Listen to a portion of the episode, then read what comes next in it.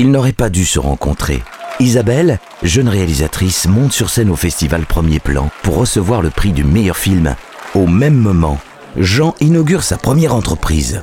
Ils n'auraient pas dû se rencontrer, et pourtant, ce soir, ils se croiseront en gare d'Angers pour se rendre compte qu'ils ont beaucoup en commun. Un sens certain de l'innovation et un avenir angevin. Angers, Loire, Valais. La vie en grand. Découvrez la vie en grand sur gardongerloirevalais.fr.